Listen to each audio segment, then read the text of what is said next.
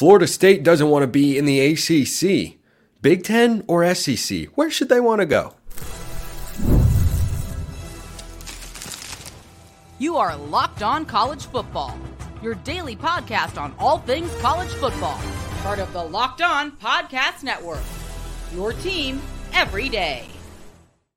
Buddy, to another episode of Locked On College Football. I'm your host, Spencer McLaughlin. Thank you so much for making this your first listen or your first view of the day. Part of the Locked On Podcast Network, your team every day. This is your daily source to stay up to date with the biggest stories in the greatest sport on planet Earth, realignment, portal, carousel, and more. We've got it all right here. Today's episode is brought to you by FanDuel. Make every moment more. New customers join today and you'll get $150 in bonus bets if your first bet of $5 or more wins. Visit fanduel.com slash locked on to get started. Brian, Brian Smith is with me, not in a recruiting capacity per se on today's show, but as the host of Locked On Seminoles to talk about Florida State because Brian, they've made it very clear. They want out of the ACC. They want to make this move. They're trying to raise money. They're doing all this sort of stuff. They're working on maybe a settlement with, with the ACC. But where are they going to go if they actually get out of the Atlantic Coast Conference? Everybody thinks it's going to be the Southeastern Conference. That could be. The Big Ten is certainly an option. Obviously, they're both competing, and that's a brand. And it's a brand in Florida. It's a brand that the Big Ten would, as crazy as it is, not like the Big Ten's not afraid of anything. They got New York to LA now.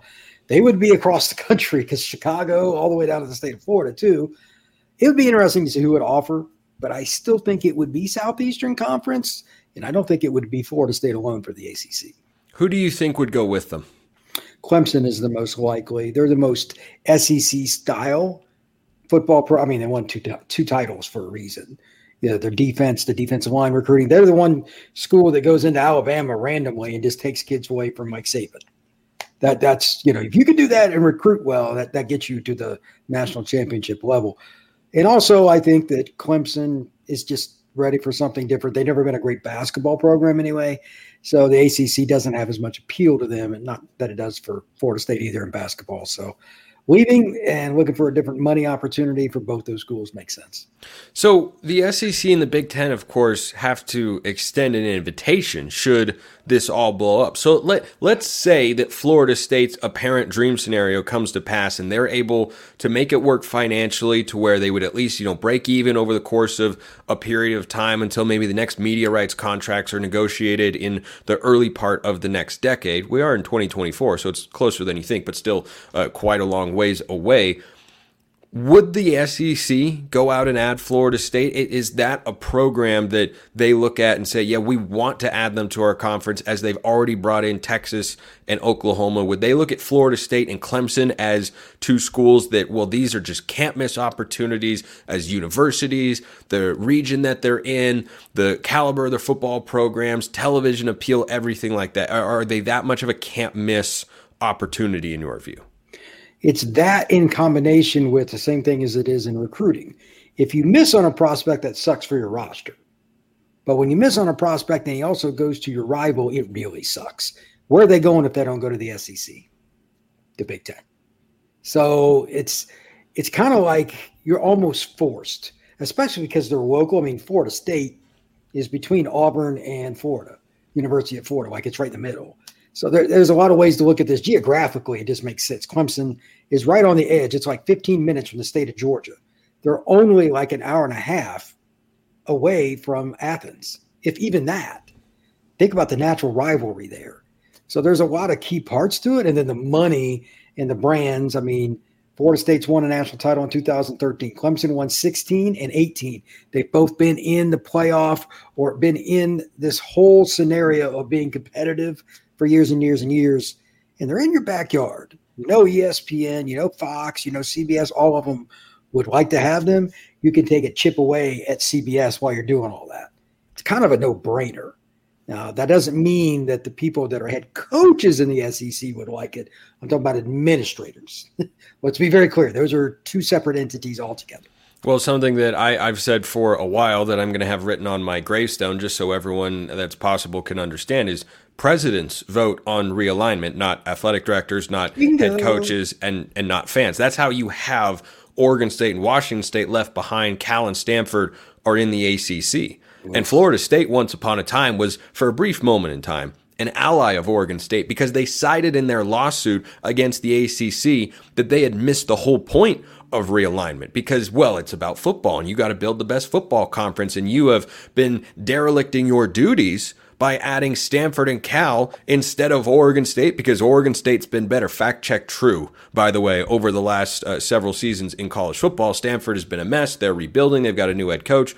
Oregon State had their first 10 win season since 06, and they've been a, a Pac 12 contender for the last couple of years. Now they go into a Mountain West Plus schedule, and things are certainly different there for Oregon State after all of this, but the point still stands there. But here's something I want to I want to come back to with regards to Florida State. If this were still the four team playoff, a lot of things would be different, including how I think Florida State should view this entire situation. Because if you go undefeated and are a conference champion in the Big Ten or the SEC, you're not getting left out of the playoff. That can happen in the ACC. Now, the counter to that argument is if Jordan Travis gets hurt and you're undefeated in the SEC or the Big Ten, you're probably not, though they did play Florida, you're probably not going to be able to go unbeaten in those conferences quite as easily, depending on the schedule, who you play in the conference championship game. But in the 12 team era, is it misguided or appropriate in your view for Florida State to pursue going to the Big Ten of the SEC, where they're far more likely to be going after at large berths, which are again subjective evaluations of their schedule, compared to being in the ACC, where you have a better chance to win the conference title and get a an automatic berth and one of the top four seeds. I think this is where it gets really dicey. Florida State fans feel like the ACC's admin didn't support them. This is where this all spurned from, in my opinion. Um, when it came to Travis getting injured and them not getting in the playoff, I didn't think they should because I knew they'd get stomped, and I know people in Tallahassee that coach knew they weren't going anywhere.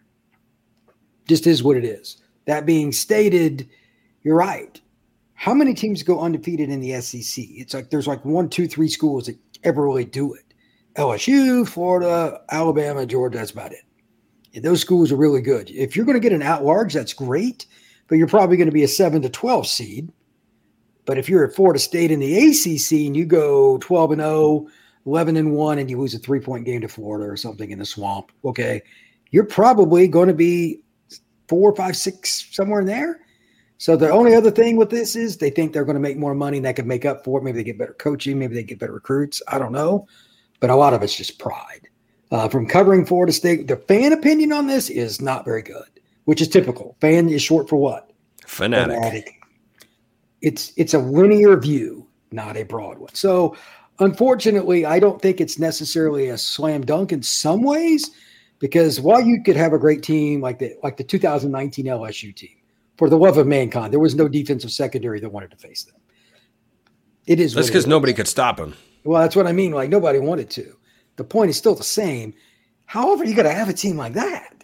So I, I, look at it like this: Florida State will be good because where they're located, the history of the school. Like Norvell's a great coach, but going into the SEC, assuming that I am correct, and that's what it would end up being, is not a slam dunk. You could be a kick butt team and go eight and four.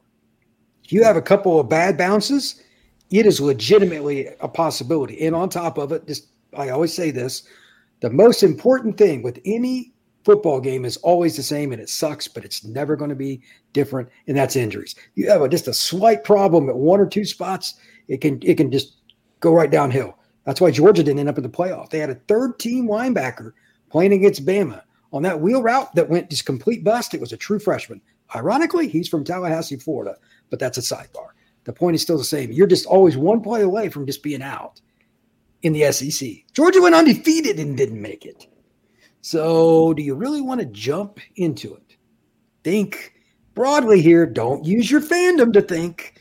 And I know they won't, but that's just reality. Be careful for what you wish. Coming up next, Notre Dame factors into this conversation far more than you are realizing right now. But first, today's episode of Locked On College Football is brought to you by eBay Motors. Passion, drive, and patience. What brings home the winning trophy is also what keeps your ride or die alive. eBay Motors has everything you need to maintain your vehicle and level it up to peak performance. From superchargers, roof racks, exhaust kits, LED headlights, and more, whether you're into speed, power, or style, eBay Motors has got you covered. With over 122 million parts for your number one ride or, ride or die, you'll always find exactly what you're looking for. And with eBay Guaranteed Fit, your part is guaranteed to fit your ride every time or your money back. Because with eBay Motors, you're burning rubber, not cash. With all the parts you need at the prices you want, it's easy to turn your car into the MVP and bring home that win. Keep your ride or die alive at ebaymotors.com. eBay guaranteed fit only available to U.S. customers, eligible items only, exclusions apply. If Florida State comes available, the Big Ten could dominate the realignment landscape going into 2024. How? Well, Florida State wants to be a part of the power two. And you heard Brian Smith talk about why they might be a better fit in the SEC. And regionally that's the case. But we we're in 2024, right? Let me let me check my imaginary watch. Okay, yeah, it says we're in we're in calendar year 2024 regionality in college football has, much to my chagrin, been tossed to the wayside. It is unimportant, doesn't matter just do whatever is in your best interest here. So if Florida State were to leave the ACC, you know what the Big Ten should do? The Big Ten should go and pursue them as hard as they possibly can. And then they should finally convince Notre Dame to join a conference. Is Notre Dame going to do that? No. I mean, but before stepping down, Jack Swarbrick has uh, ensured that Notre Dame will be a part of the NCAA 25, or sorry, the EA 25 college football game which is perhaps the most important thing he's ever done in his entire life is everything that he can to ensure that that game is as great as it can possibly be. Because we have all waited a long long time for that one like Sirius Black and Harry Potter and, and the Prisoner of Azkaban. So I think that for for Notre Dame they can be an interesting piece in the realignment landscape. Because if the Big Ten wants to make another power move, if the Big Ten wants to assert themselves as greater than the SEC, getting Florida State to expand your geographic reach and have schools on the East Coast that are not bottom dwellers like Maryland and Rutgers. I am sorry, Maryland and Rutgers, but when eight win seasons are things to massively celebrate, which they are for those schools, that's when you know, eh, okay, probably not top tier top tier programs there. I hope I'm not breaking any news.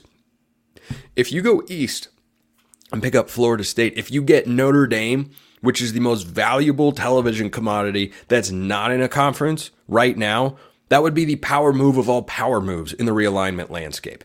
Now, the trick here is convincing Notre Dame that they should go into the Big Ten or getting them into the Big Ten because there are also clauses and contracts and arrangements between Notre Dame and the ACC.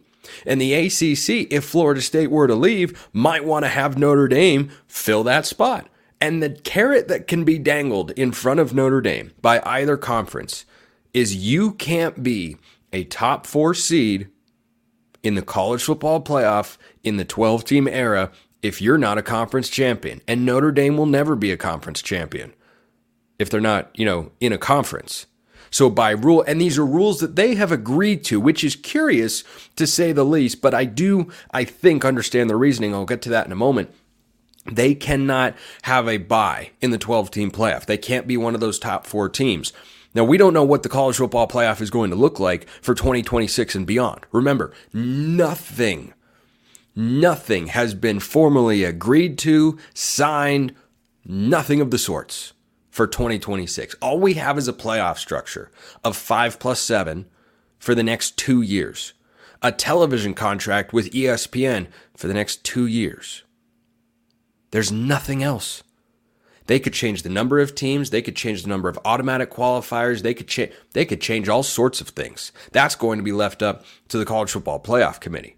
We don't know how they're going to view certain leagues and conferences. We don't know what they're going to do with the Pac 2, Pac 12, and whether or not that league rebuilds out there. We don't know any of it. So Notre Dame agreeing to this structure and saying, "Yeah, okay, we we'll just never be able to play a top 4 or play to a top 4 seed. We'll never be able to get one of those byes."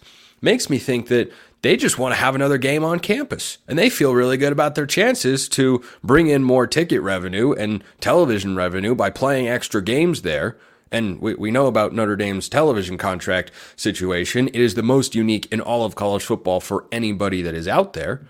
And so if Notre Dame is looking at this saying, ah, you know, we want to have another home game because you know what you make on a home college football game? A few million bucks. Ticket sales for a playoff game. Oh boy, you can jack up those prices a little bit more. Luxury suites, those are kind of pricey. Parking, concessions, and television and everything, merchandise, everything involved with that. That could be where Notre Dame is looking. Because if you go 12 and 0, if you go 12 and 0 and you play Notre Dame's schedule every year, they always have a quality schedule, right? They play USC every year. They've played Ohio State recently. You know, back when Stanford is good, those games were really big, but they play Stanford all the time. Like they put together what you would consider a power four schedule. It is a high quality college football schedule every single year. It's Notre Dame. They can do that. But if Notre Dame were to go 12 and 0 and have a zero, not a one, not a two, not a 3% chance, a 0% chance of making a top four seed to get a bye in the first round, well, they might look at it in two ways. Number one, we want to have the revenue come into our athletic department via a home football game, and we want to host because certainly if they were 12 and 0 or 11 and 1, they'd have a good chance to be a top seed in the top four college football playoff, or in the top uh, 12 of the college football playoff, the expanded version, of course. So they could they could look at it from that perspective. They could also see, well, we already had a bye. We already had a bye because we're we're not playing in a conference championship game. Maybe that's the way they view it. I, I'm not entirely sure. But this question, as everything consolidates, Notre Dame's individual brand power has remained. Can you assure me right now that it's going to have the same level of weight, power, influence, television appeal, and everything of the like in eight to 10 years? I don't know that you can assure anything eight to 10 years down the road when we don't even know what the playoff structure in this sport is going to be in two. Three, if you're saying one year from now is 2024, but we're in calendar year 2024 anyway. Two years from now, we don't know what that playoff structure looks like. We don't know all the details. We don't know the television deal or anything.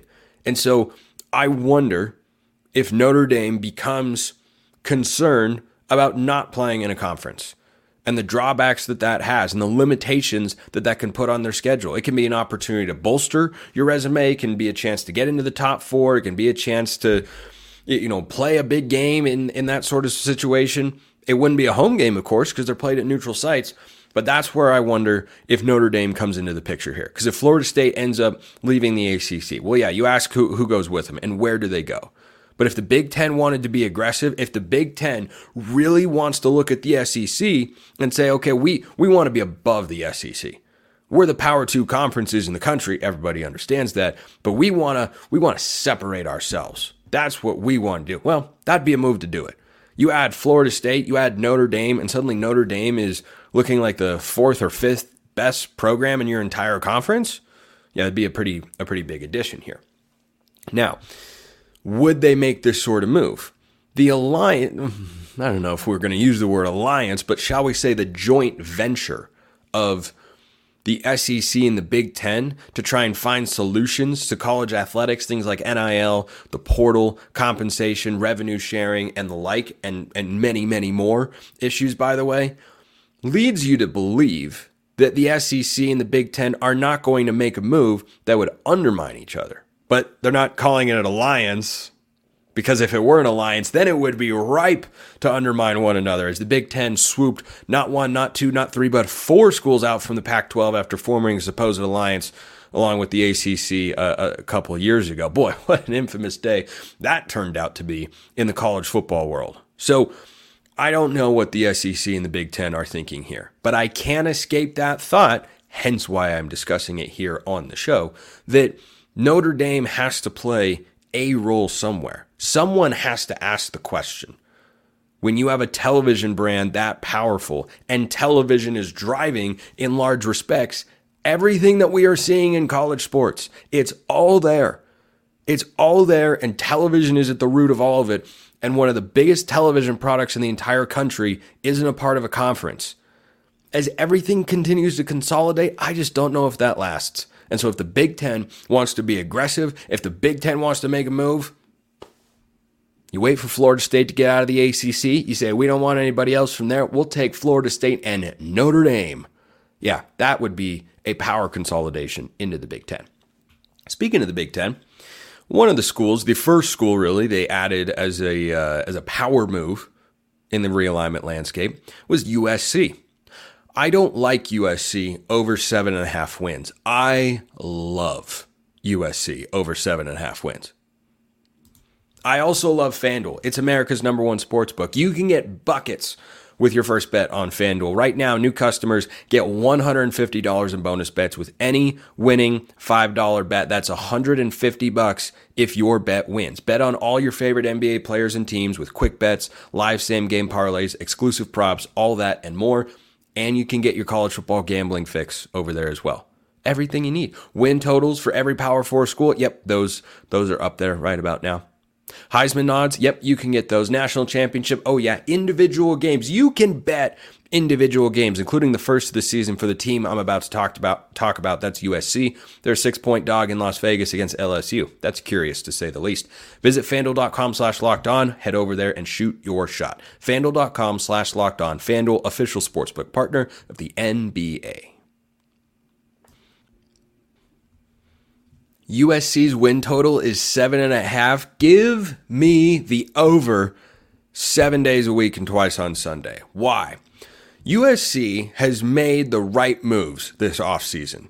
And I am a person who holds the very hot take belief and generalized opinion that when you are a team that has a weakness in one season but shows encouraging signs in other areas with regards to your team or program writ large and you go into an off season and you attack those weaknesses in ways that make me believe it's going to be better I, I like to pick those teams to do well so far that philosophy has been pretty darn good for the most part when picking win totals in college football. And USC over seven and a half, give me that all day, every day of the week. Why? Well, here's the thing USC is a better team than their win total actually indicates. The reason that their win total is that low, I think this is a not even sneaky, like, can USC sneak up on anybody? Can Lincoln Riley sneak up on anybody? This is a team that can contend for a Big Ten championship in 2024. Why? Because they have finally made tangible improvements that I'm a big fan of on the defensive side of the football. There is never, in my mind, ever going to be a question about Lincoln Riley's ability to score points. You know why? Because I've got several years of head coaching data to reflect the fact that he's going to be able to score a lot of points, no matter what conference he is in, no matter what schedule he's playing, no matter what players he's got. He's going to be able to put up points. The question is, can they get stops? And I'm sure USC fans are tired of hearing this generalized notion and this question about USC's defense. Well, it's been a problem the last couple of years, and they have made real progress on that front. They hired D'Anton Lynn, who was the defensive coordinator at UCLA. This could not be a more perfect fit for USC's defensive coordinator position. He's got experience in Los Angeles, and he was just working for a head coach in Chip Kelly, who is a lot like Lincoln Riley, offensively driven, calls plays, does not pay attention to the other side of the ball. Now, Lincoln Riley has spoken publicly about a rethinking of his football philosophy and whatnot. You can't change who you are right? I think that's largely projection for fans, alumni, and boosters who are looking at the team and going, why is the defense again not any good for a second year in a row? Why was that the problem? Which it absolutely was. Well, bring in a guy who just coordinated the best statistical defense in the Pac 12 a season ago, of which there were some really good ones. Oregon had a great defense. Utah's always got a great defense. Oregon State was good on that side of the ball. Their defensive coordinator that year, Trent Bray, is now their head coach. This is a USC team that is going to be improved on that side of the ball. So if you have any doubts about USC, where are they going to start? Well, can they play any defense? Well, they're yeah, they're going to be better because they were a mess with how they were coached. They were a mess with how they were schemed. They were a mess with how they were play called in 2023 and 2022. None of it was good. None of it. And D'Anton Lynn can come in and change that. He's not going to be working with a completely bare cupboard either. He is bringing in transfer portal players that will make USC a better team defensively.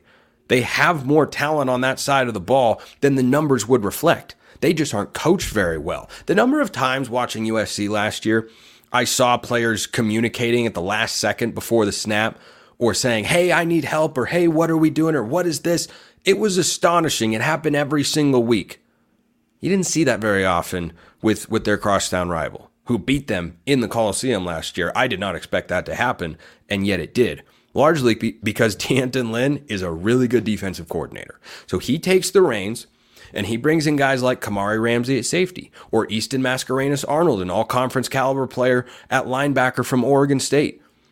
You look at the composite talent on this USC defense, it's not last in the Big Ten, not even close to it. So the reason their win total is just seven and a half when the contenders in the conference are nine and a half or ten and a half, Michigan, Ohio State, and Oregon, according to our friends at FanDuel, is because their schedule is absolutely, positively brutal. It's brutal. It is. But over seven and a half wins, I might like this even more than I loved Colorado over four and a half. That line, by the way, has since jumped to five and a half. I still think Colorado is a bowl team in 2024, especially given their schedule. But here's how it starts for USC. This is tricky. This is absolutely tricky. I'm not going to sit here and try and tell you that, well, it's just an easy schedule. They'll, it, no, it's hard. It's, it's, it's hard. They open against LSU at Allegiant Stadium in Las Vegas. Neutral site game. Boy, is that going to be any fun. I might even be there because I live not too far away. Then they host Utah State. Then they have a bye. Then they go at Michigan. It could be a one and two start. It, it could absolutely be a one and two start. And if USC starts one and two, don't be surprised when they come back and end the year nine and three and push for a college football playoff spot. Because if they lose both those games against LSU neutral site and at Michigan at the big house, Michigan is a big time pullback team. I mean, if Alex Orji is your starting quarterback, eh, mm-hmm, I'll take Miller Moss and Lincoln Riley over Alex Orji and Sherrone Moore, though I think Sherrone Moore could be a good coach. He's got a tall task ahead of him. They got a lot of pieces to replace. So then USC hosts Wisconsin. They go at Minnesota. They host Penn State, at Maryland, hosting Rutgers, at Washington, who's also a pullback team from what they were a season ago on paper, you could look at their schedule and say, oh, they play the two teams that were in the national championship game last year. And hmm, lots of things change in the off seasons nowadays in college football. No more, nowhere is that more true than those two schools, especially Washington. I think USC will be favored going into Washington, by the way. Then they host Nebraska. That could be a sneaky tough game. They're, they've got them off a bye, though. Cornhuskers at Memorial Coliseum off a bye before they go at UCLA and then host Notre Dame. So this is a schedule that does not include an FCS game. Most other college football schedules do. But USC, for whatever reason, has got a group of five game against Utah State, a built in non conference rivalry with Notre Dame, who's, you know, a Big Ten or ACC caliber team, and they play LSU. So they're not trying to load up wins, they're trying to load up with quality games and high level opponents. But if you look at their four toughest games LSU, at Michigan, hosting Penn State, and hosting Notre Dame. Only one of those games is on the road, and two of them are at home. And if USC loses every single one of those games, all four, all four, they can still go over seven and a half wins.